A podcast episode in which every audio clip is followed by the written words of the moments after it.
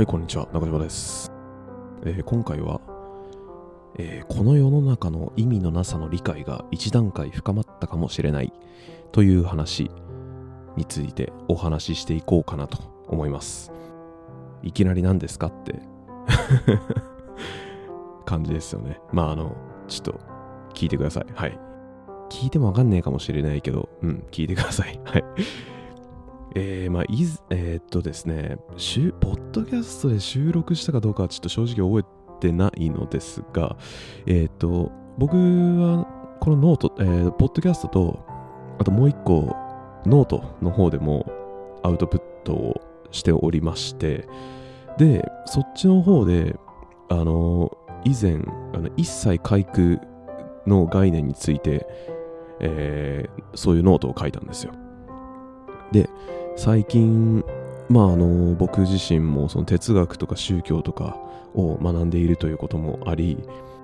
まあ、そう最近そのようなね世界の諸行無常性だったりとかあとはそういうニヒリズム虚無主義的な観点がより一層深まったこともあって、まあ、その一切開空の思考のアップデート版としてこの世の中の無意味さについてまたまとめてみようかなと思っております。まあ、えっと、以前の収録で何回も登場していて、ま、もうおなじみなのですが、えーブッダも話していたように、えーこの世のこの世のあらゆる事象は全て絶対的な意味などないし、存在もないし、実体もないのである。っていうことを、まあ、簡単に言うとブッダは言ってるわけですよ。はい。まあ、一切開空って、えっ、と、一切全てのものはみんな空であるって意味なんですけど、存在しないっていうね、意味なんですけど、まあ、正直、あの、この考えを真まで理解することができてなかったんですよね。なんだろう、言葉のまま捉えてたっていうか、えー、あ、そうなんだ、存在しないんだ、へえ、とか。あとは、まあまあまあまあ言ってることはわかる。うん、みたいな。あなた、えーと、相対主義の考えね。えー一切開空、えーあなたがいいるから私がいるし、私がいるからあなたがいる。私がいなくなったらあなたも、あなたも存在しないのと同じですよって。まあまあまあ、なんか、うん、言いたいことはわかる、みたいな感じではあったんですよ。で、まあ、こうやってね、この、今回のその収録をしている段階でも、まあ、真にはさすがにその空の思想の真には到達できていないしこの先もおそらく真の意味で真の意味で空の思想の理解の境地にたどり着けるかって言われたら怪しいなって 思ってるわけですね。うん。まあ一生かけて理解できればいいかなと考えているんですがまあとはいええーこの収録をしてるってことはまあその手がかりといいますか、えー前進できた手応えを感じたから収録してるわけですね。じゃあちょっと、ここから展開していくいくわけですが、まあ、この考え、えーと、この世の中の意味のなさの理解が一段階深まったかもしれないって思えた要因としては、相対主義の概念なんですよ。今僕が読み進めてる本の中で、えー哲学と宗教全史って本があるんですよ。で、この中に相対主義の分かりやすい例が挙げられていたはずなんですが、なんか探しても見当たんなかったんですよね。だからもう諦めて、あの想像、想像をちょっと、想像？諦めてあの記憶をちょっと掘り起こしていくんですけど、まあ、そこで紹介された例としては、あの吹いてる風は暖かいか冷たいかっていう論争なんですよね。風が吹いている中、えー A と B2 人の人にそれぞれ意見を求めました。今吹いた風は暖か暖かかったですか？それとも冷たかったですか ?A は暖かいな。もっと冷たくてちょうどいいぐらいだ。と答え。B はそれに対し冷たすぎる。凍えてしまいそうだ。それぞれこのように答えたわけです。このそれぞれの違いを相対主義に基基づいて思考すると風自体は暖かくも冷たくもなく風に当たっている人によって判断されるものであるため暖かいか冷たいかは決めることができない。っていったものですね。相対主義の概念っていうのが。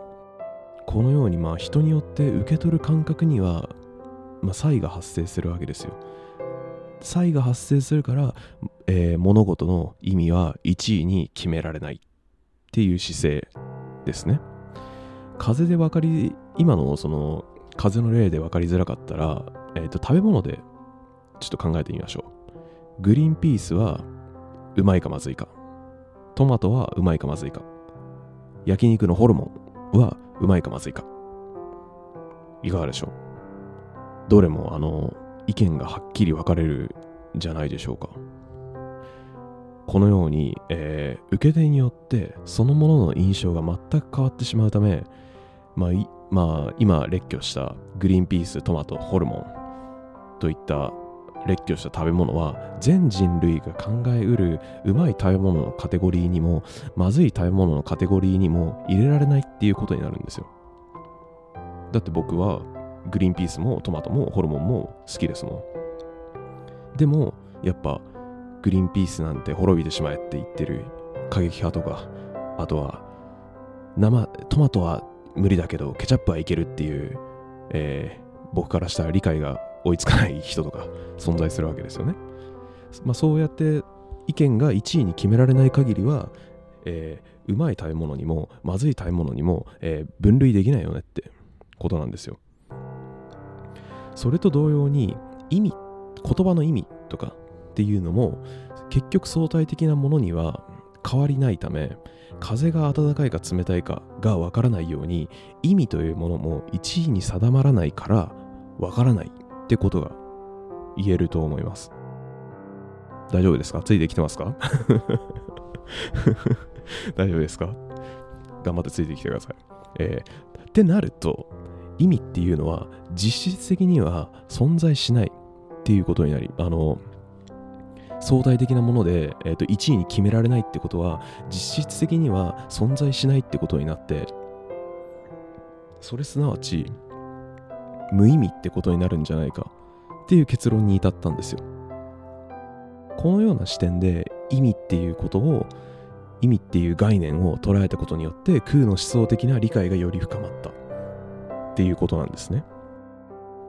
えっと風風がその暖かいか冷たいかが受け手によって、えー、暖かい風だったり冷たい風だったり意見がばらつくわけじゃないですか。それと同じように意味も受け手によって、えー、変わるわけですよ。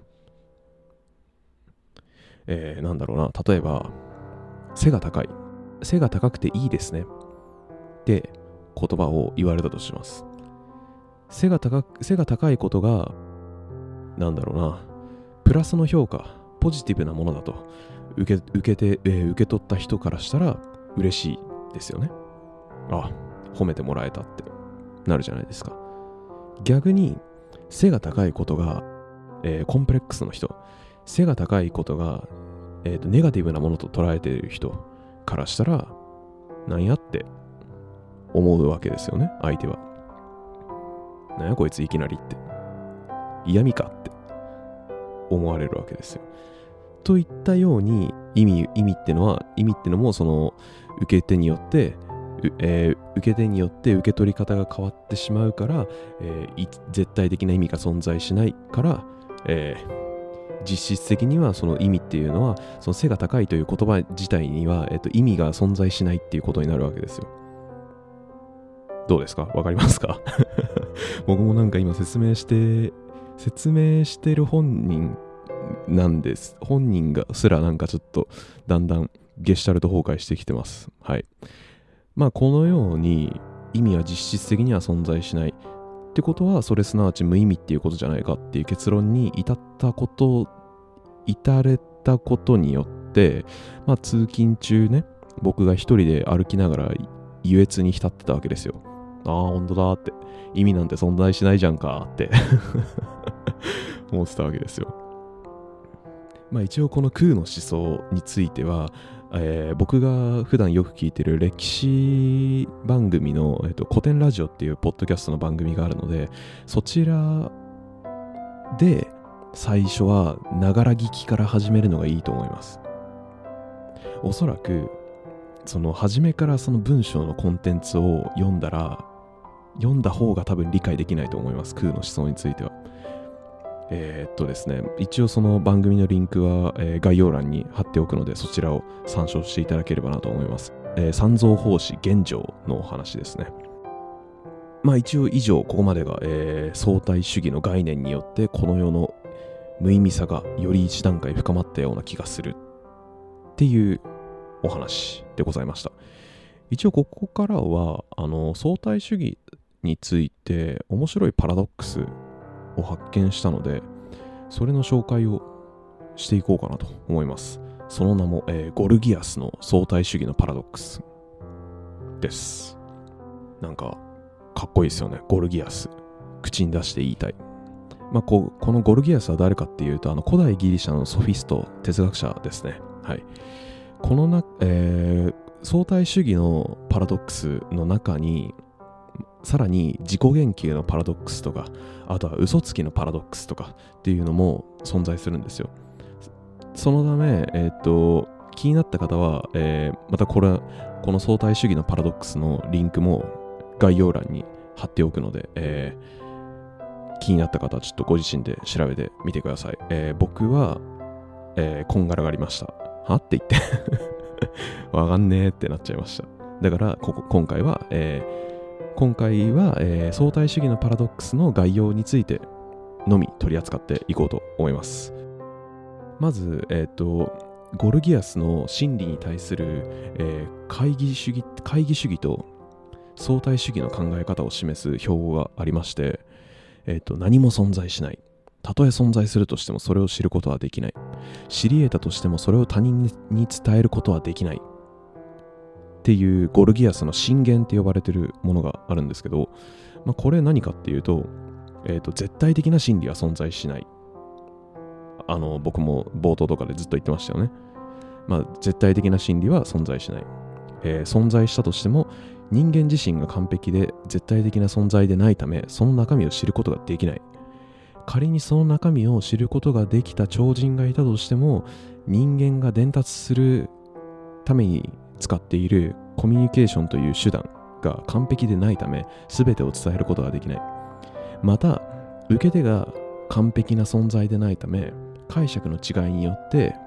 この絶対的な真理を他人に伝えることはできない。で伝える手段がなくなってしまった超人は誰にも伝えられないまま寿命を迎えて死んでいくため絶対的な真理っていうのは存在しないことと同義になる。どうですか？わかりました ここまでねなんか展開なんか論理展開されるともはや意味があるって発言したらなんか異教徒として弾圧される まであるなってこれ見てて思ったんですよ確かにそうですよね。なんか絶対的な真理がもし存在したとしても、まず、第その発見者が理解できないといけないし、それを理解できたとしても、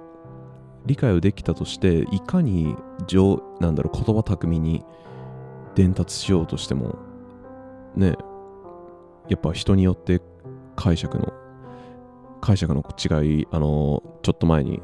背が高いって例出しましたけど、そんな感じでやっぱ解釈の違いがね、人によって発生してしまうからどうしても。そういうことが、そういう問題がある限りは、やっぱ他人に伝えるることはできないってのは、まさにそうですよね。で、他人に伝わらないから存在しないのと同義。なんかちょっと、寂しいっていうか、うん。なんか儚さと言いますか。赤涼感を感じますよね。で、あのこのゴルギアスの相対主義の考え方から見出された矛盾ってのもありまして、その矛盾が一応3点あります。えー、まず1点目が人間は真理について、その絶対的なね、真理について知り得ないんだから存在しないということさえ知り得ないのではないのか。2点目。また知り得ないという事実も知り得ないんだから知り得ないと発言している時点でその事実を知り得ているという矛盾が生じているのではないか3点目、えー、知り得ないのだから何も伝えられないという事実ももはや伝えることはできないのではないかどうですか？皆さんパンクしてますか？えー、僕も、僕は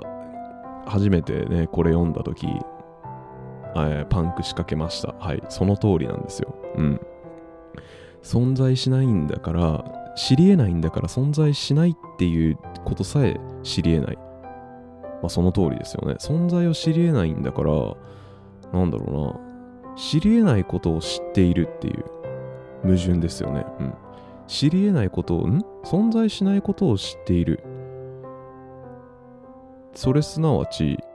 なんだろうな、透明人間の不透明性っていう話にね、につながってくるかなって思うんですけど、